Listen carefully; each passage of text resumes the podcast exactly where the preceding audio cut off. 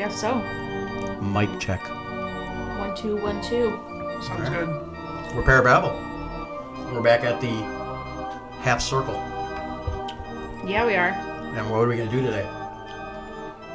I don't know. Well, I think we should. We're gonna babble about something. I think it should be something. This is us still deciding what the topic's going to be as we're recording. This Well- is what always happens. Maybe it'll be a Halloween episode. Either way, it's I don't know. Maybe, maybe not. Maybe not. Maybe it's November or something when this is on. Well, let's know. let's take a vote of vote here. If you had to choose a séance or Satan, which one would you take? Well, Satan doesn't actually exist, so I'd choose the seance. My goodness. So we're doing seance. I guess we're doing séance. Or we could just do both. We could we could combine this Well, and make it a will. power block. A power block. Power hour. Back to back episodes. That's what it's going to be for us. Well, that's what we do. Mm-hmm. All right, let's do seances. Okay. This is a pretty easy start to Parababble. I guess so. Welcome to see you. Nice over there, Rob. Mm-hmm. Yeah, Allie. How's it going? It's going good. All right. Well, good, Jeff. Thanks. Do you think we're gonna do a live seance here at the studio? Uh, probably not. No. Um, I don't know how fun that would be for people to listen to. Or the people that live here Well, yeah. at that the studio. Too. That too. That could be a little bit uncomfortable. You know, um, we are talking about the holiday season though, because it is upon us. I love how you call it the holiday season. Because it is. It's this so is warming, it's my favorite holiday. right? Christmas Um, doesn't exist. Christmas, schmish, schmish. I know. It's just a couple presents. Krampus. It's all about Halloween. Um, but you know, uh, I think we should let our listeners know about the interesting conversation we had before we started this episode tonight, Which one? And we should open up a debate about whether or not we are still paranormal investigators. No, we're not. So Rob says we're not. Jeff, what's your? Um, I say we are. You say we are. So this time of the year, we tend to always get somebody reaching out or multiple people reaching out about wanting investigations. The holiday seasons. the holiday season. That's how we know it started. Uh, and we got a recent contact from someone who wants us to come and investigate their house. Awesomeness. And for those of you that don't know, we do have a paranormal investigation group, Prone. Rob is shaking his head no, but it's been in existence since, check this out, people, 1999? 99. Really? Yeah. 1999? Yeah. We didn't um officially start until 2000 and something. But yeah, um I'm saying it's 1999 because that's when I first started investigating. And I feel like everybody gets to say whatever they want when it comes to this stuff, right? Were you Were you dreaming when you wrote this down? no. Oh. No, I wasn't dreaming. 1999. Yeah, I know. Okay, so Rob was like 1999. Rob was like 10 years old, Ten. but Yeah, ten or I eleven. was I mean- 12. Twelve. I was in my 20s.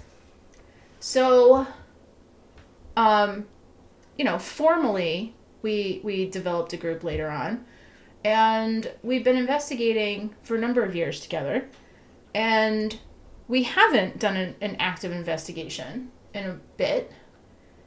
So, what do you guys think is the criteria to still be able to call yourself a paranormal investigator? If it's historic, you know, within the last couple of years, does that still count? Or do you have to be actively investigating on a regular basis?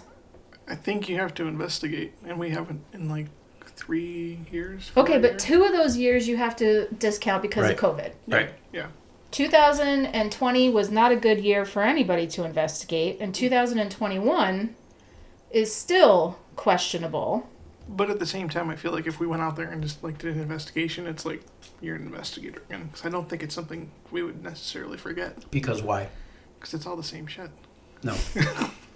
it's like getting on a bike, in Yeah. a sense. Mm-hmm. And we all here have the knowledge and the history and understanding of it versus, you know, maybe someone new where you wouldn't have that. But you could go five years down the road and, like, oh, okay, let's dust off the equipment. Let's go here.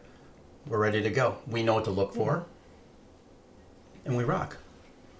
And we rock and we roll. Right. So, a big part of why we're having this discussion is because now we have an opportunity to go and do an investigation at, a, at a, a private residence. And we were just even thinking about something as simple as the equipment.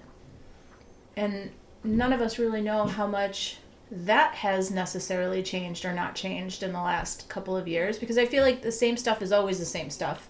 I've kept up. Oh, I- Rob is kept up, even though he's not a Actually- paranormal investigator There it is. anymore. Actually, I, every once in a while, I'll go on like the big stores, and I did as recently, like as maybe last month. It's the same shit, same shit as before. It just has different colored like buttons on it now. They were all multicolored before, so it's the same same thing. So there's been no new equipment that we know it's of. it's just like like as far as like cameras and stuff go. Obviously, things get better because you got 4K, Right. and whereas when we started, there was no such thing as that. Right. But other than that, it's the same kind of methods, same kind of stuff. Just the newer models, basically. Well, yeah, you. I'm sure there's people out there who are tweaking it and figuring out. And mm-hmm. technology, like in any technology, it's always advancing. You'll always find a different way to get to you know the other side of that bridge. But as far as ghost hunting per se, and what you run into in these buildings and houses and stuff, it's all the same. Because if there was something out there that was groundbreaking in the last couple of years, it'd be everywhere. So is it possible like I don't know. Can we get an infrared camera now? Yeah, you, Have they come down in price? From the four to five hundred dollars they used to be? I don't think they're that much. Because if we're really gonna get into this again, there are certain things that I think I would want. And certain things I know I definitely don't want anymore. What don't you want? I am not carrying around Oh, an EMF detector or a K2 meter. but didn't we, towards like this little pause, weren't we um, standing as a group going, we're going to go old school? We're going to bring in our, a pad, pen, Yep. a recorder, The Hans and Holzer a flashlight. Invitational, remember? Yes, Right. the Hans Holzer Invitational. We're going to strip it down to the gear because let's face it, back all back 30, 40 years ago, they didn't have that type of stuff. They had a recorder, flashlight, and their willingness to, to move around and just have what they have. See, they got a new hack shack. It's just more money. See, they got this thing with all these fancy ass lights. and, uh, More stuff to confuse you? Yeah, you know. that- oh, this. Oh, this. I was gonna actually tell you guys about this. Uh oh. So this, this, because this is very entertaining to me. I, this has been a whi- around a while, but they have the Microsoft Kinect camera, which Yeah. uses the Kinect system Uh-huh. Nice. for like the Microsoft gaming system. Bullshit. It is? Yeah. I Yeah. thought it was real. I saw it on TV. Yeah, I know, right?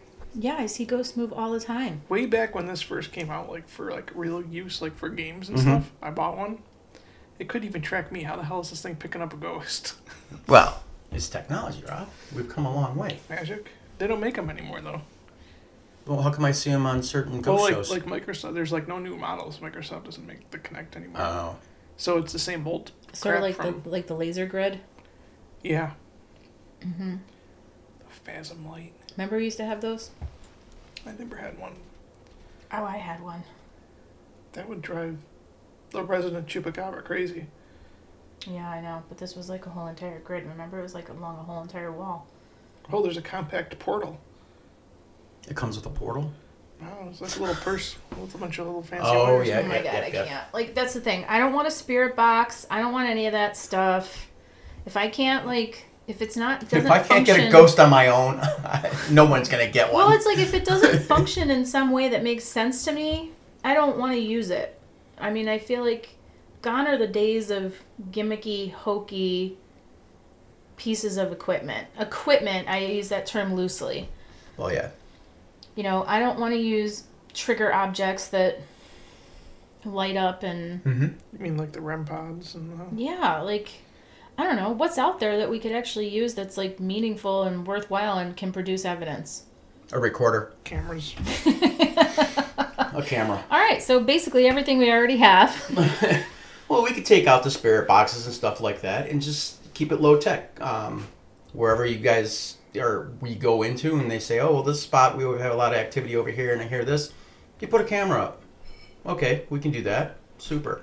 The rest, you walk around with your recorder and ask them questions, taking notes, and then you kind of roll from there. I mean, I And think s- I mean, the Hack Shack is okay still, right? Yeah. It, I mean, yeah, that's a low tech tool. it's pre- yeah, That's different than like the Spirit Box. yeah. Same idea. I mean, all this, yeah, technology. Well, we're gonna go down this technology road, but we don't really have to. I'm gonna get Well, it's the same concept. but- A hack shack is, you know, the size of a slice of bread, and these spirit boxes are like huge with all this like decoration on it. I mean, what is the difference? I don't. I don't think we've we haven't missed much. You could probably come back ten years later and still kind of be in the same same ballpark that you were that you know previously. So to worry about that and changing and how much we've missed, nothing. I think spirits are still out there. Obviously, we hear it from people every day. So we're talking about equipment and low tech stuff and using a pad and a pen and a, you know, camera and whatnot. But you know that really kind of leads into what our topic is for tonight too. Spooky stuff. Seance Seance. involves nothing of technology Mm-mm. Energy. and just energy and just very simple spirit communication. So why are we doing this episode about seance? because it's cool. Because we've had a lot because of experiences. Because somebody asked me what a séance was, and I was like, "How do you not know what a séance is?" Because your wife asked you that, which I think is hilarious. That she's been married to a, a ghost hunter slash paranormal author slash podcast host slash. Wow, that's a lot. That's a lot of That's a lot of- slashes. yeah, I there's a know. lot of slashes. But that's like you know that you are all those things, and you've experienced seances before. many times because I had to tell her. to her shock, and possibly slightly scared. And then what? You, what was what was her reaction? She's like, "What?" Mm-hmm. I didn't even get into the details of like, yeah, I saw this guy's face change. And shit. I didn't even get into any of that stuff. Or So the or the you guys do that? Yeah, So what did you tell her? just the basics. I, I don't know. Just like that's where you go. You get together with like a usually someone really The chupacabras in here. He's gonna choke in a second too because he's drinking too fast. Um, you just you know you get together and like someone channels the energy, usually a medium, and they try to channel the spirits Right. in several different ways. There's And other- you get some really crazy reactions. You get some crazy answers. You get some crazy feels. You get noises on the outside of it. I mean, that's that's really in tuning, in tuning, in tuning your energy, tuning your energy into like one idea. Which I'll say I was totally skeptical when I came into this group about that. yeah, but along the way i've learned to accept that there are things that we just can't tap into that we don't have any idea what's going on on the other side in a sense you know unless we're brought to it how's that we're brought to it and then you're like you know we've had some crazy table tipping Mm-hmm. yeah, that was one of my notes. Is like is table tipping a form of seance? I think probably. yep and that's the easiest well i won't say that's the easiest way to get into it but It's not the way most people first get into it. right Ouija boards are the way most people first get into it. damn parker brothers Mm-hmm. yep. did we all play with ouija boards when we were younger Yeah. I Rob? never, I never touched one actually. Oh, imagine that. Hmm. Never, Never. never came in contact as a just a fun thing to do. No. Believe it or not. I never owned one, but my cousin did, and we used to play with that all the time. But what what happens when you start playing with the Ouija boards? What's the one of the first things? You summon demons. Well, you, You, start open to up think. you- portals to hell in your basement. w- w- Well, everyone's got one of those anyway. Um, I think uh, you have to question the people that are playing with you because you never think it's real. You all, all have your hands together and trying to move the uh, what's it called Planchette. planchette, Planche. and then we're like, "You didn't do that. Yes, you did. No, you did." And then you argue, and meanwhile. You got Lucifer coming through your basement because you're arguing over who was moving the, the you know the planchette around. So, where do we go from there? Well, there's lots of places you can go. Okay. Seance encompasses many different types of techniques, many different kinds of tools. But to the general public, a lot of people know about the Ouija boards. Yeah, I think that's the easiest And- way to like explain it because it kind of is the same principle. You're sitting with people, you're putting your energy together, you're Right. trying to contact spirit. You know, that's the way that most people understand it. Seance in the paranormal world tends to be a little more organized and a little more intense and in the spiritual realm of like the spiritualist community that uses it as more of like a service, it's even more intricate and serious. So we can go a couple levels here. Yeah. You know, seance has been around for a really, really, really long time. People have been sitting in vigils, sitting in seance. I don't I don't know how long, but it's been a long time. And it had a heyday in this country um you know, like around the time of the Fox sisters Mm-hmm. and the traveling seance shows that were going on and the cabinets and the slates and all of those kinds of things that were happening right around the same time that spirit photography became really big. Um, displays of physical mediumship it's like that whole thing. People were paying money to come and sit in auditoriums and see what would happen. So it became kind of you know like a show and less about really trying to communicate with the other side and more about selling tickets. So I think that kind of forced it underground in a lot of ways and Oh, made definitely. it not so popular through the public anymore, which a lot of people will say then started like a revitalization of that, you know, in probably like the 70s and 80s. Quietly. Yeah, I think every every generation finds its own footing when it comes to stuff like this. You know, it's like a new discovery, and then you know you see a resurgence of it for a little while, and then it kind of goes away again. Or it might come back up in a different name or title or something that still has its roots in the basic startup of what it is and using that energy to do that. But there's so many different, like you said, there's different levels now. Yeah, As before, it was just, hey, let's sit down and see if we can contact Brother Joe, you know, passed on. You know, and then as something at, well, like anything, it gets popular. Mm-hmm. There's going to be critics and criticism, especially in a, uh, I don't say paranormal world, but in a world that you have to, you, you have to, uh, seeing is believing. And this, you know, the critics like, well, you can't prove you know that you're talking to somebody or you've reached out on this level and that's them communicating back which opens up another door because you don't know what you're grabbing onto Right. when you start to open this up Well, and when all the people started to be, when it started to be discovered that they were being fraudulent and producing sounds and things, then you know it took a lot of the credibility Up- away right out the window of like the actual legitimate people that were having results happen. So I feel like that's something we always face in Right. this field, right? You're always going to have your critics and people that say it's crap. Um, but is it a useful tool when you're investigating, and is there merit to it? That's a tough one Right.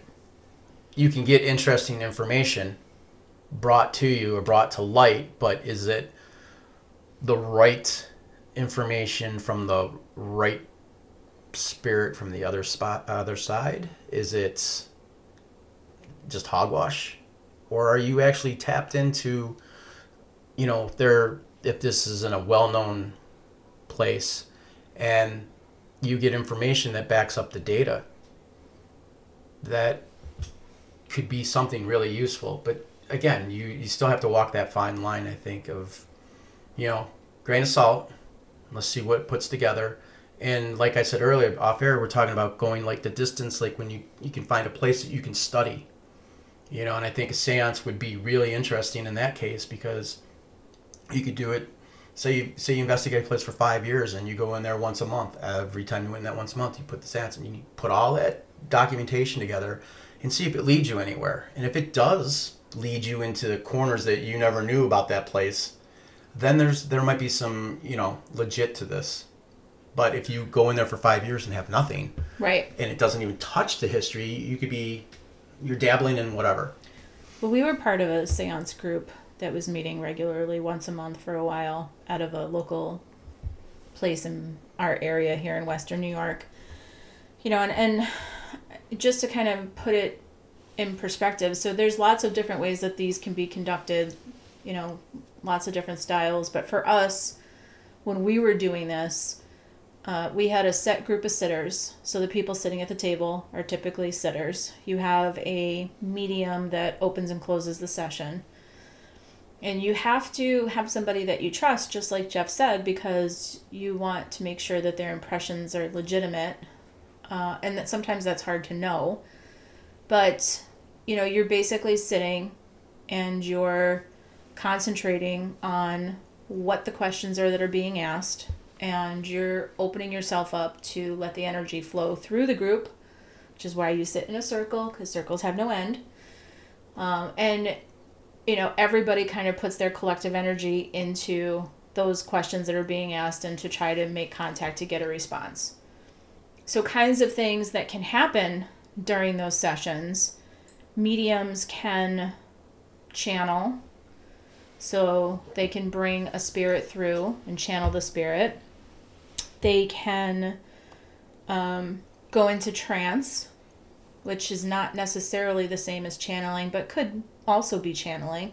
But sometimes just being in that trance state allows them to have a heightened sense to their mediumship. They can use items like candles uh, for yes no responses. The flames of the candles can be watched. They can do automatic writing. So, mediums, again, if they're channeling, they might have a pen and a pad next to them and just let it flow and whatever is coming through is coming through and they're writing that down. They can be automatic drawing.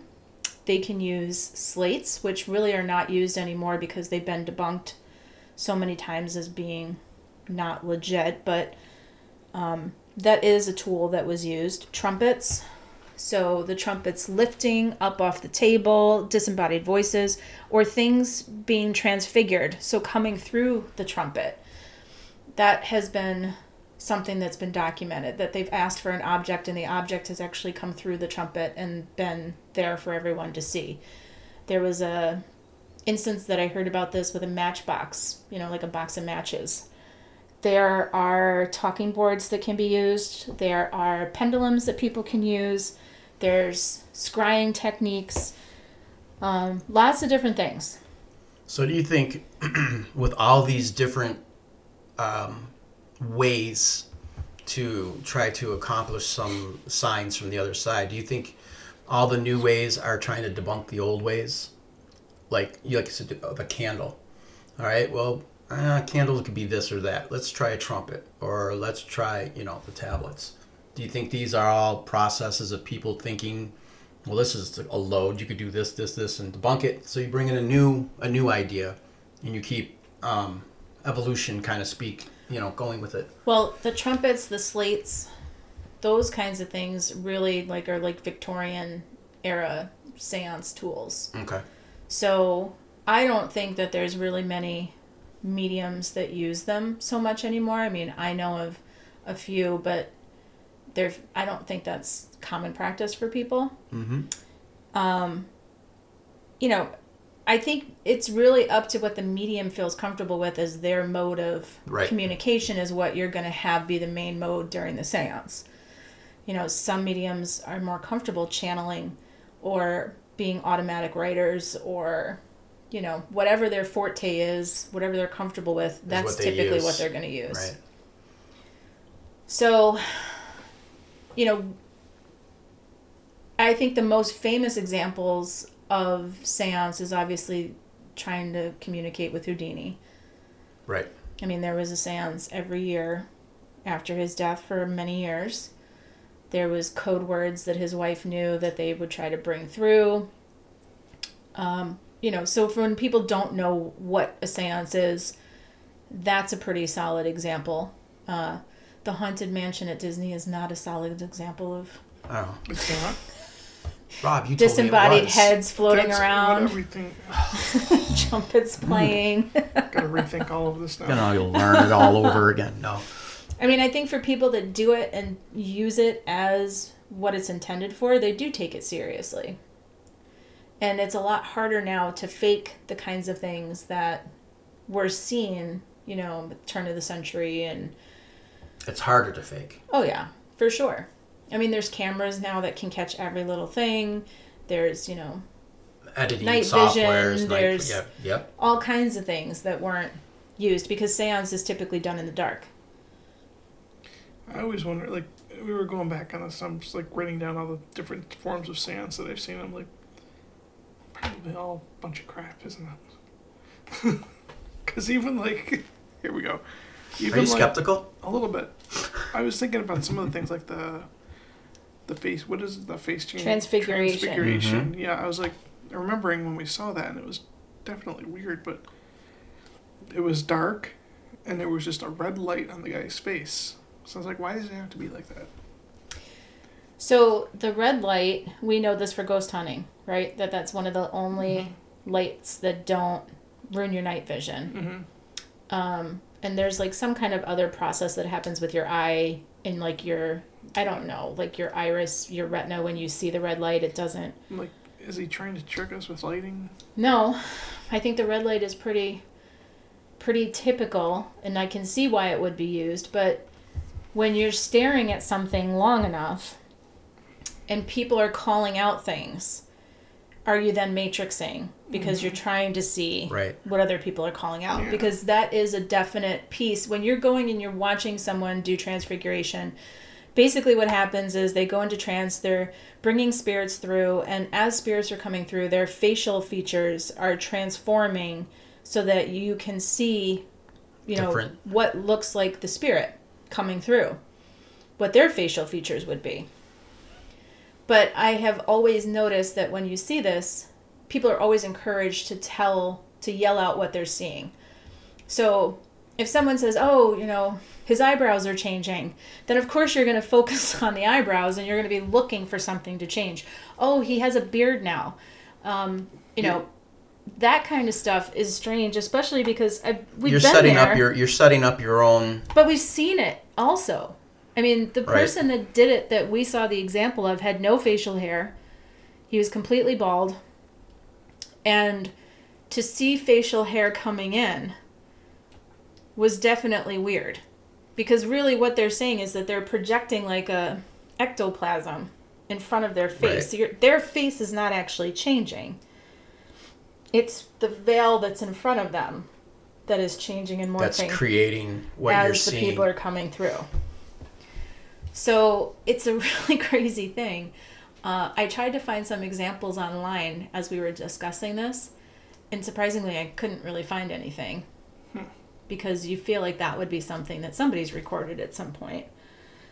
Yeah, but do you think that's more of an old school technique that people don't really use too much anymore? Well, it definitely is not common, Right. but it's also because it takes a very high level of, you know, connection and training to be able to do that. Like, you know, not every medium can just sit down and right. Transfigure. right and tell you like all about this this and the other thing you know there's varying levels to people's abilities and it's not really a very easy thing to do but you were there rob you saw it and now you think it's crap It's like a trick of the light.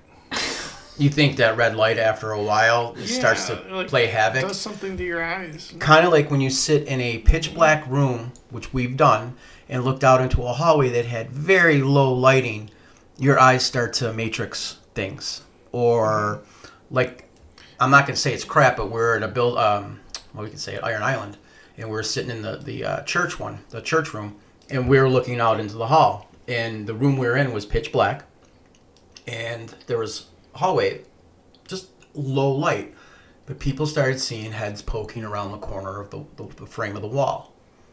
Now, we've all been in the dark before. We all blink our eyes and we're trying to like you see dark dark spots and your eyes are trying to focus. Could it be something like that with the red light? Just you know, your eyes are just so in tune to trying to find something and you're staring at one object. Well, with the transfiguration, it's like even more narrowed down. You're looking at one specific person's face. with the red light focused right on it, and everything else is dark. So it's like Right.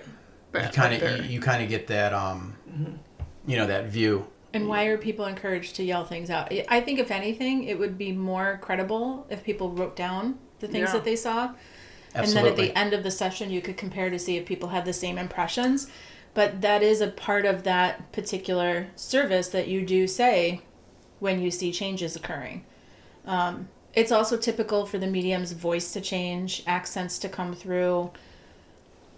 So those Speak things different tend to happen. Yep, speak different languages. So we so you've talked about the, a little bit about the transfiguration that you've been through. What other forms of seance have you been through that now you think are crap? All of them. So you just totally lost everything. Yeah. See, I told you I've been away from things too much. I've become jaded in my old age. you know, you just look. I was looking into it. Like you know, a lot of the famous, most famous ones, like the Fox sisters, like they're admitted they were fake, and so many things can be like, you know, the cheesecloth lady, the Duncan lady with the cheesecloth. But you know why the Fox sisters admitted it was fake and why they started faking things? Because it was fake. Because they needed to make money. hmm They were living a lifestyle that they got accustomed to. One of them had an alcohol problem. That's the other thing I wrote here. It's like that's the difference between seance and most like ghost hunting and investigating. Besides like it being different things in general, it's it's for profit. You got to buy tickets to the seance.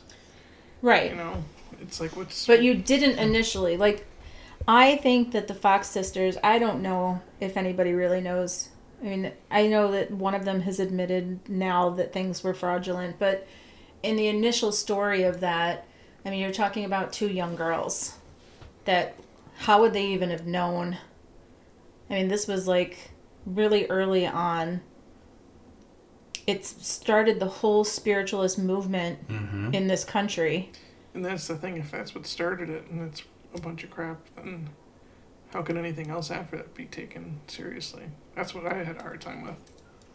True, but that okay. So if it was true, and this is like maybe they did catch on to they they had some credible thing going there. They could make money off of this, but a lot of times, and I'm I'm gonna, uh, a lot of times people will do it for greed and fame. Mm-hmm.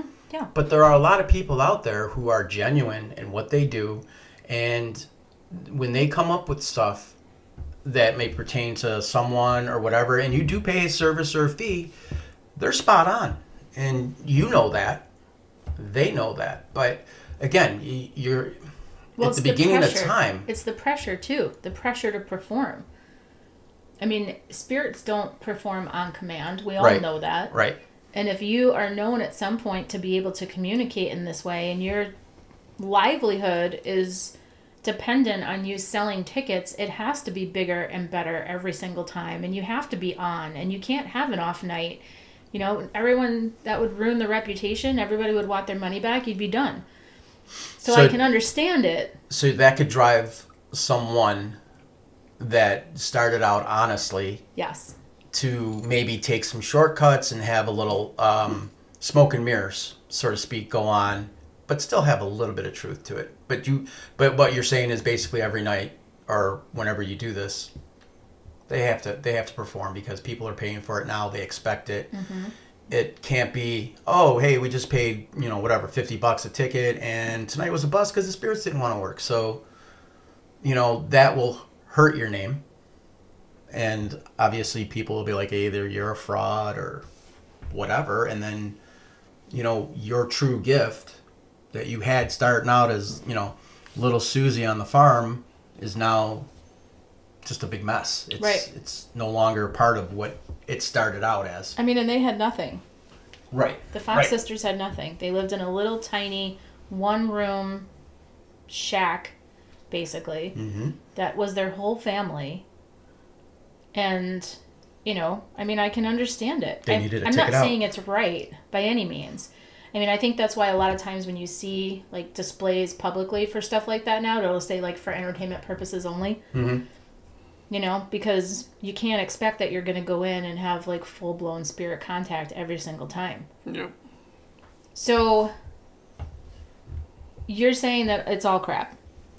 That's what I'm leaning towards. Yeah. So even the table tipping is crap You know, that's that's the tough part. It's like because that in- in is. Most, yeah, in most cases maybe, but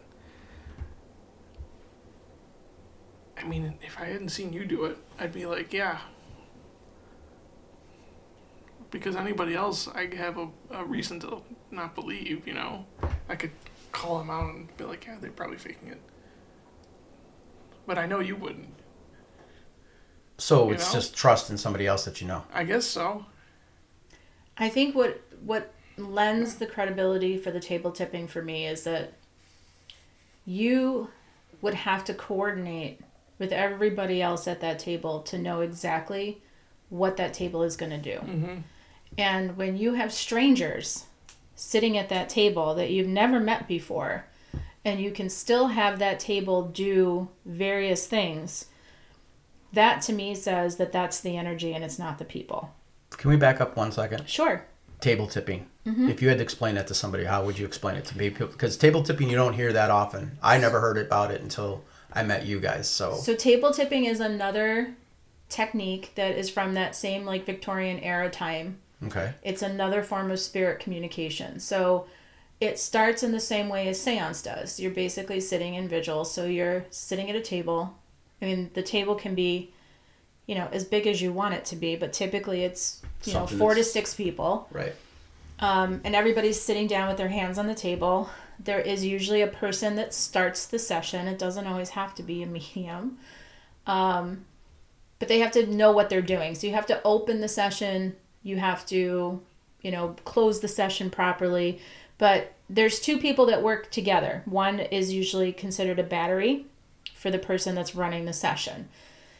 So you would have two people sitting at the table that would know each other, but then you could have two to four more people that don't know anyone. And you sit in rotation.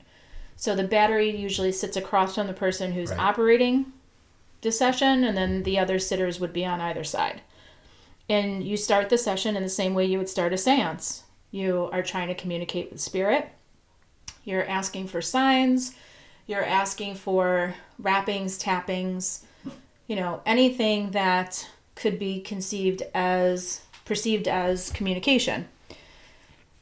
If you are able and fortunate enough to make communication happen with spirits, tables have been known to do pretty crazy things. They can spin, Right. they can jostle around a room, they can go up on one or two legs. Um, and the main thing is that people have to keep at least fingertips on the table because you need the contact for the energy. Right. So that sounds crazy. It's even more crazy when you see a table balancing on one leg and everybody has a fingertip on the table. It's stuff like that that is hard To- to say Right. that there's something else going on besides what's actually going on. Right. So, in order for that table to spin or to move left or right or to jostle around or to jump, people would have to know what you're expecting that table to do. Right. And the other, like, I know probably a lot of, like I said, a lot of people didn't know what that was. Um, the believability, if you're sitting in a crowd watching this, you're probably like, this is a bunch of crap. Um, I myself have walked through them shoes. And until you get to that table, there's two things that entered my mind is A, your, your hands are on the table, just placed on there. You're not pressing down super hard. You're not keep, you know, just your hands are on the table when that table starts to rock, you're going where it's going to go. The other thing is, people say, well, you can push it with your hands. Well, that means you'd have to push your weight of your hands down on that table, which would stop it from moving. And when, like you said, when it gets rocking to like one leg or the other, and it's hopping back and forth, and your hands are just barely touching them table, that table, that you really have to question what's going on because you have four to six other people that are there with you, Right. and the ones that are just joining in, they don't have a clue what's going on. But you also, in that light, you know, they start to look at you and go, "Oh well, that's because that person and this person are together." And we've done experiments is where we've changed out people and gotten the same results. So that's a little bit about table tipping. I didn't mean to interrupt. But No, no, it's fine. And I think you know when the the vibration of the table first starts, I think that's the time when people could be like, "All right, I don't, I don't think there's really something to this," because you know it is kind of like a weird feeling when you first feel it start to move. Mm-hmm. It almost like vibrates. But you have a good point because when a table is literally hopping up and down, which we've seen, or it dives across a room and you're running to keep your hands on it those are kinds of things that unless there was a coordinated effort Mhm. how would you Hey, look, these six paranormal investigators all got on this table together and everybody watched. Synchronized table tipping. right Synchronized table tipping. and it you know cornered somebody into a corner flipped on its side Right. got back up ran to the other corner and then spun Right. around so fast everybody fell off of it And that's happened too. yeah i know that's what i'm saying like 360s. it's a lot to think about It's crazy. I guess the one thing that bugs me is like we can get get it to do those crazy things, but then how come the energy can't be channeled into like other things? Like how come we can't get it to like manifest a voice to say something that we can audibly hear, or things like that? But it could throw a table across the room But wouldn't that be an EVP? In a sense? sometimes. Because we we go into speaking and whatever energy's in that room, we end up pulling it through. And we go back and listen and we've asked the question and there's an answer. So in that sense, but maybe the process of um, doing table tipping is, you know, you're going to get that answer because that's the particular uh, way you're doing it. Well, in any kind of physical mediumship that's going to manifest, you're not going to hear disembodied voices because if you think about it, everybody is giving their energy to that particular object. You know, you can't give your energy to a ghost to try to make a ghost talk, but you can give your energy to allow that ghost energy to connect to what you're trying to move. It's an easier manipulation you know than Right. than speech would be but jeff's kind of right. I mean you do get that. You get evps and if that was happening especially if you're asking a question you're getting a direct answer you kind of are feeding that energy. I just, I guess, it's just, I feel like that energy, I don't know, I don't know, I'm not a ghost. How much energy would it take to do an EVP compared to, I'm going to throw this table across the room? well it's the I same like it I get what you're saying, but like think about hauntings that we know of. Mm-hmm. How much easier is it to throw a book off a shelf or close a cabinet or bang a door or make a sound than it is for a ghost to say, "Hey, I'm over here. Right. Hey, look at me. Look at me. I'm over here. I'm doing this." I mean, it's a typical thing for hauntings that are legit that those are the kinds of activity that you see and you hear about. You know, coins dropping from places. I don't know. Doors opening and closing. It's using energy. So I I, think it's just how we facilitate the energy. Well, and if you're trying to get somebody's attention, maybe that's the best way. And it is a short burst of energy. You know, if I'm going to move this, I'm going to put my energy into it, I'm going to move that. Is very different than Jeff, Right. I'm here. Well, we. But the Pay attention to me. you know, the qu- Stop stop scrolling Instagram and pay attention to me. The, it's not in your phone. you, you ask the same questions you would in a table tipping as you would in an EVP. Who's here? Who we, you know, you know, we're trying to figure out this. I mean, the questions, the question, the energy level. I would say the energy level ta table tipping would be ninety percent better because everyone at that table is focused on one thing. Unless you know you get into people who are blocks and whatever, but that's a whole nother topic. Coolers. Yeah, another coolers. Um, there, your energy level, I think, on table tipping is a lot higher than someone walking into a room just asking a question.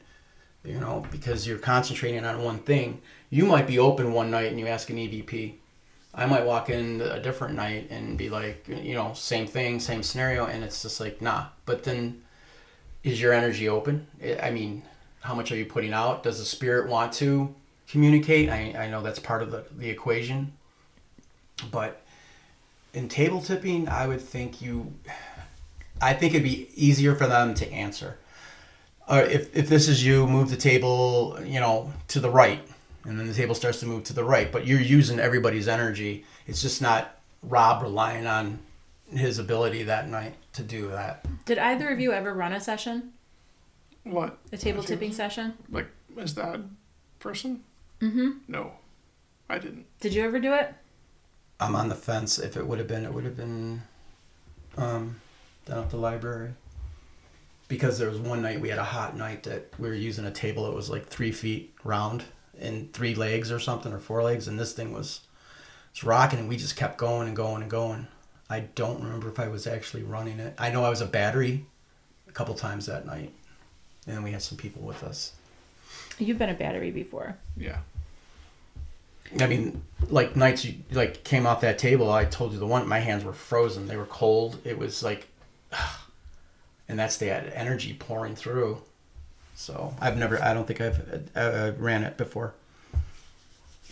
I was just curious because I feel like it's kind of a different perspective too when you're like asking for that communication to happen. You know, and then knowing like what to ask next and where the session is going and what you're trying to get to and you know, all of those types of things. So, transfiguration is crap. Traditional seance is crap. Parker Brothers. Table tipping might be crap. What else? Is there anything else that we missed? Um, is it all of them?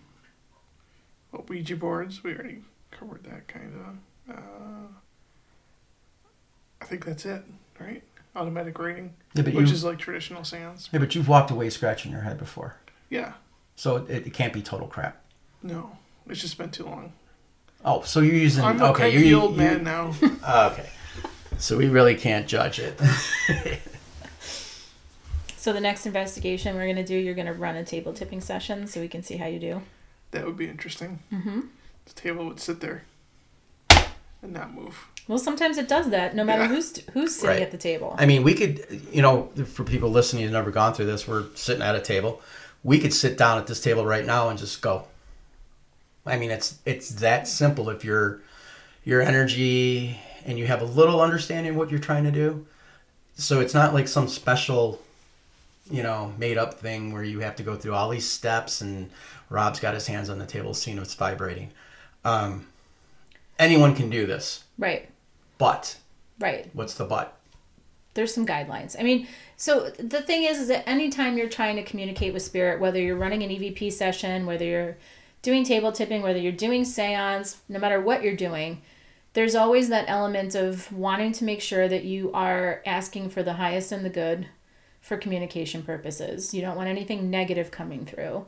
And I know, like, everybody's gonna be like, well, that's why I don't use Ouija boards because they're demon portals. No, they're not. They're not.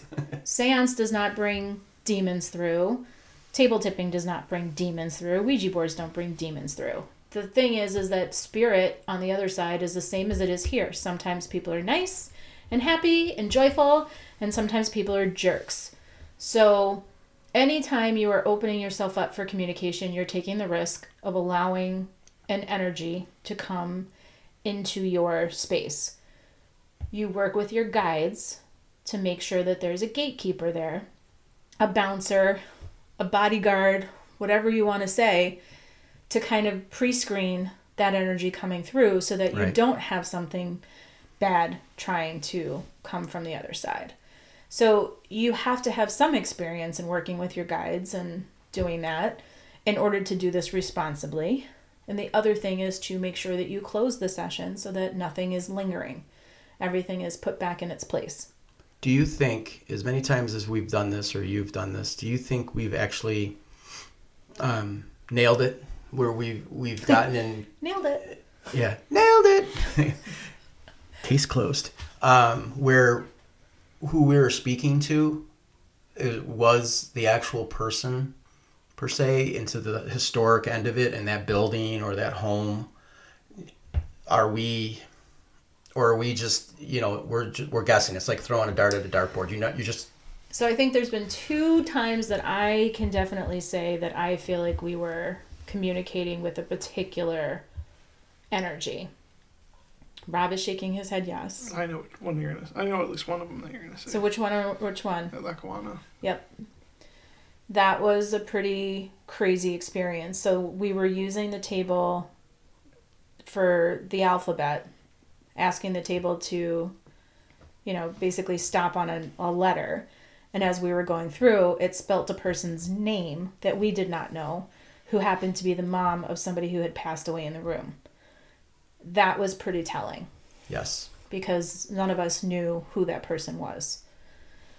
Um, the other time that I feel like we really hit a nerve was at Van Horn when we were um, upstairs, we were table tipping, we were asking some questions that got a little pointed about the circumstances, about somebody who had gone missing from that house.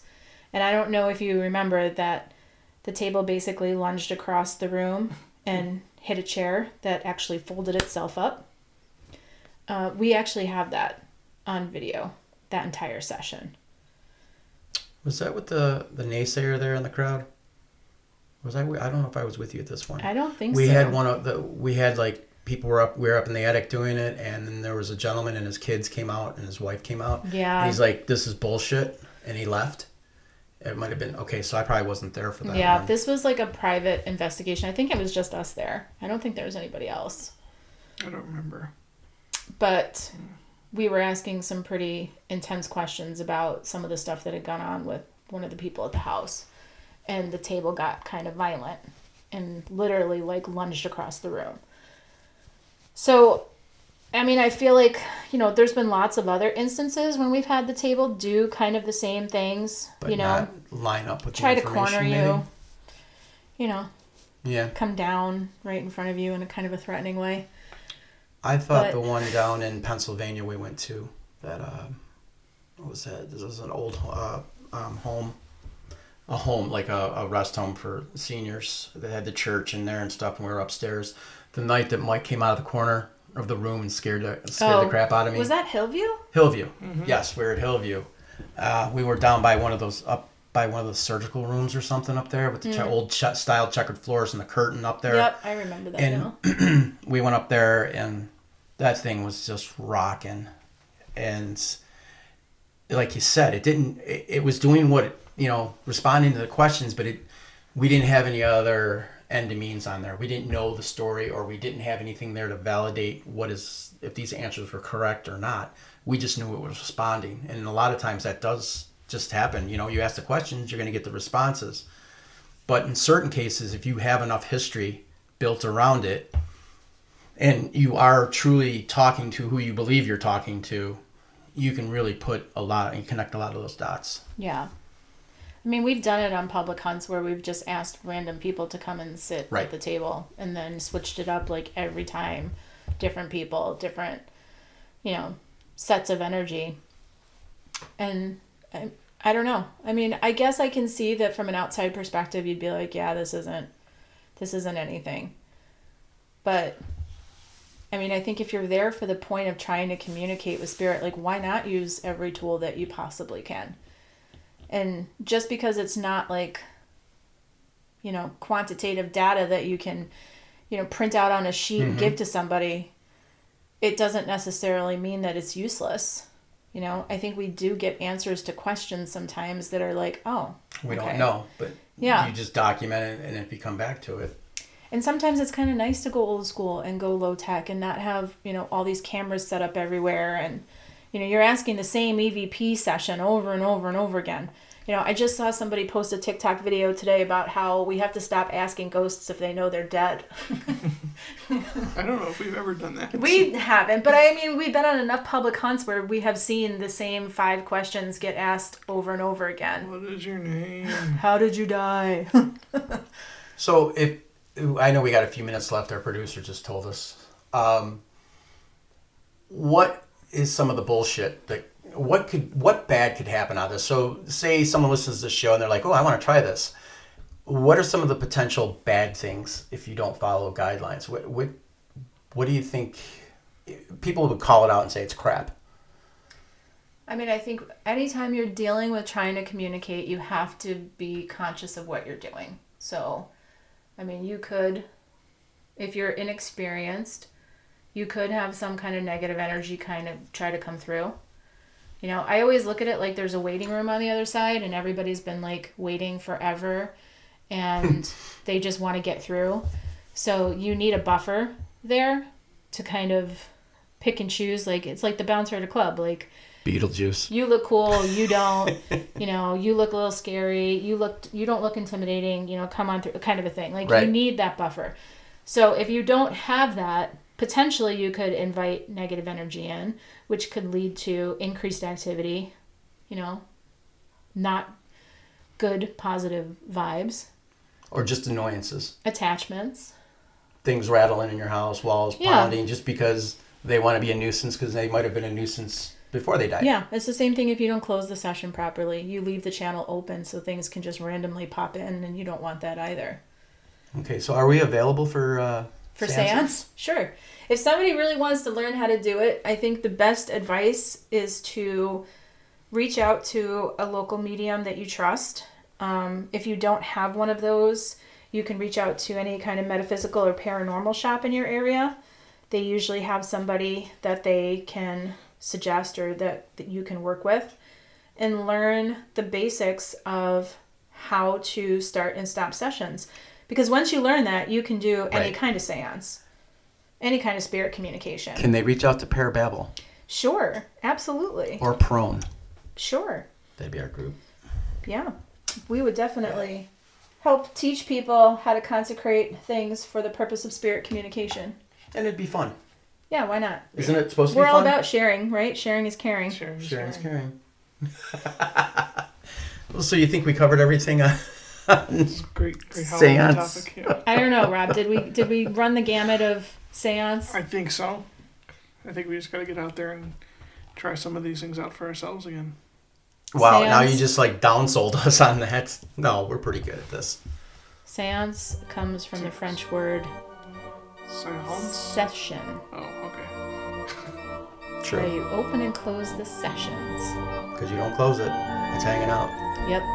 Then you really got to call us. You're like, oh yeah, didn't you guys say I'm one of your cat? Uh, you could reach us at Parababble anywhere. so what do you think? We good? All right, I guess this Parababble session is gonna sign out. Have fun. Good luck. Stay safe. See ya.